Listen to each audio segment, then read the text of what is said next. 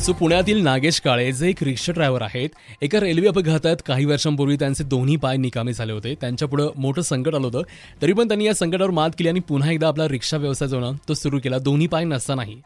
पण नंतर लॉकडाऊन सुरू झालं आणि मग ते पुन्हा घरात बसले पण आता महाराष्ट्रामध्ये अनलॉक सुरू झालं आहे काही ठिकाणी आणि त्यांनी पुन्हा एकदा आपला रिक्षा व्यवसाय जो आहे तो सुरू केला आहे म्हणजे संकट जेवढंही आलं ना त्यांनी त्याच्यावर मात केली आणि पुन्हा एकदा नव्या जोमानं त्यांनी या सगळ्याला सुरुवात केली आहे सो आज नागेश काळे यांची हीच प्रेरणादायी कहाणी आपण ऐकत आहोत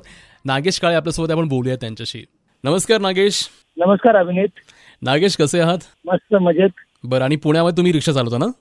हो कुठे पुण्यात पिंपरी चिंचवड मध्ये अच्छा किती वर्षांपासून तुम्ही या अ, रिक्षा व्यवसायामध्ये आहात रिक्षामध्ये दहा वर्ष होऊन गेले मला दहा वर्ष झाली आहेत हम्म. अच्छा नागेश तुमचा अपघात झाला होता आणि त्याच्यामुळे तुमचे दोन्ही पाय निकामी झाले होते हो तर हा अपघात कसा झाला होता मी अं, रेल्वे मुंबईला गेलो एका फ्रेंडला भेटायला येताना कासरवाडी येथे कोणतं स्टेशन आलं म्हणून बघण्यासाठी बाहेर आलो मी दरवाजामध्ये आणि मला पाठीमागून धक्का लागला आणि मी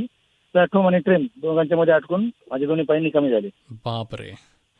आणि ह्या गोष्टीला किती वर्ष झाले पंधरा एप्रिल दोन हजार तेराला माझा ऍक्सिडेंट झालेला आहे अच्छा म्हणजे सात वर्ष झाली आहेत हम्म. मग त्यानंतर तुम्ही या रिक्षा व्यवसायामध्ये एक- त्याच्या आधीपासून आहात तुम्ही दहा वर्ष झाले ना हो मग त्याच्या आधीपासून रिक्षामध्ये मध्ये होतो ना नागेश यांचा ज्यावेळेस अपघात झाला होता त्यावेळेस तीन महिने ते घरामध्ये होते हे तीन महिने त्यांच्यासाठी तीन वर्षांसारखे होते सो हा काळ त्यांनी कसा घालवला विचारतोय थोड्याच वेळामध्ये ninety three point five red F एम्बर मैं हूं अभिनीत आपके साथ बजाते रहो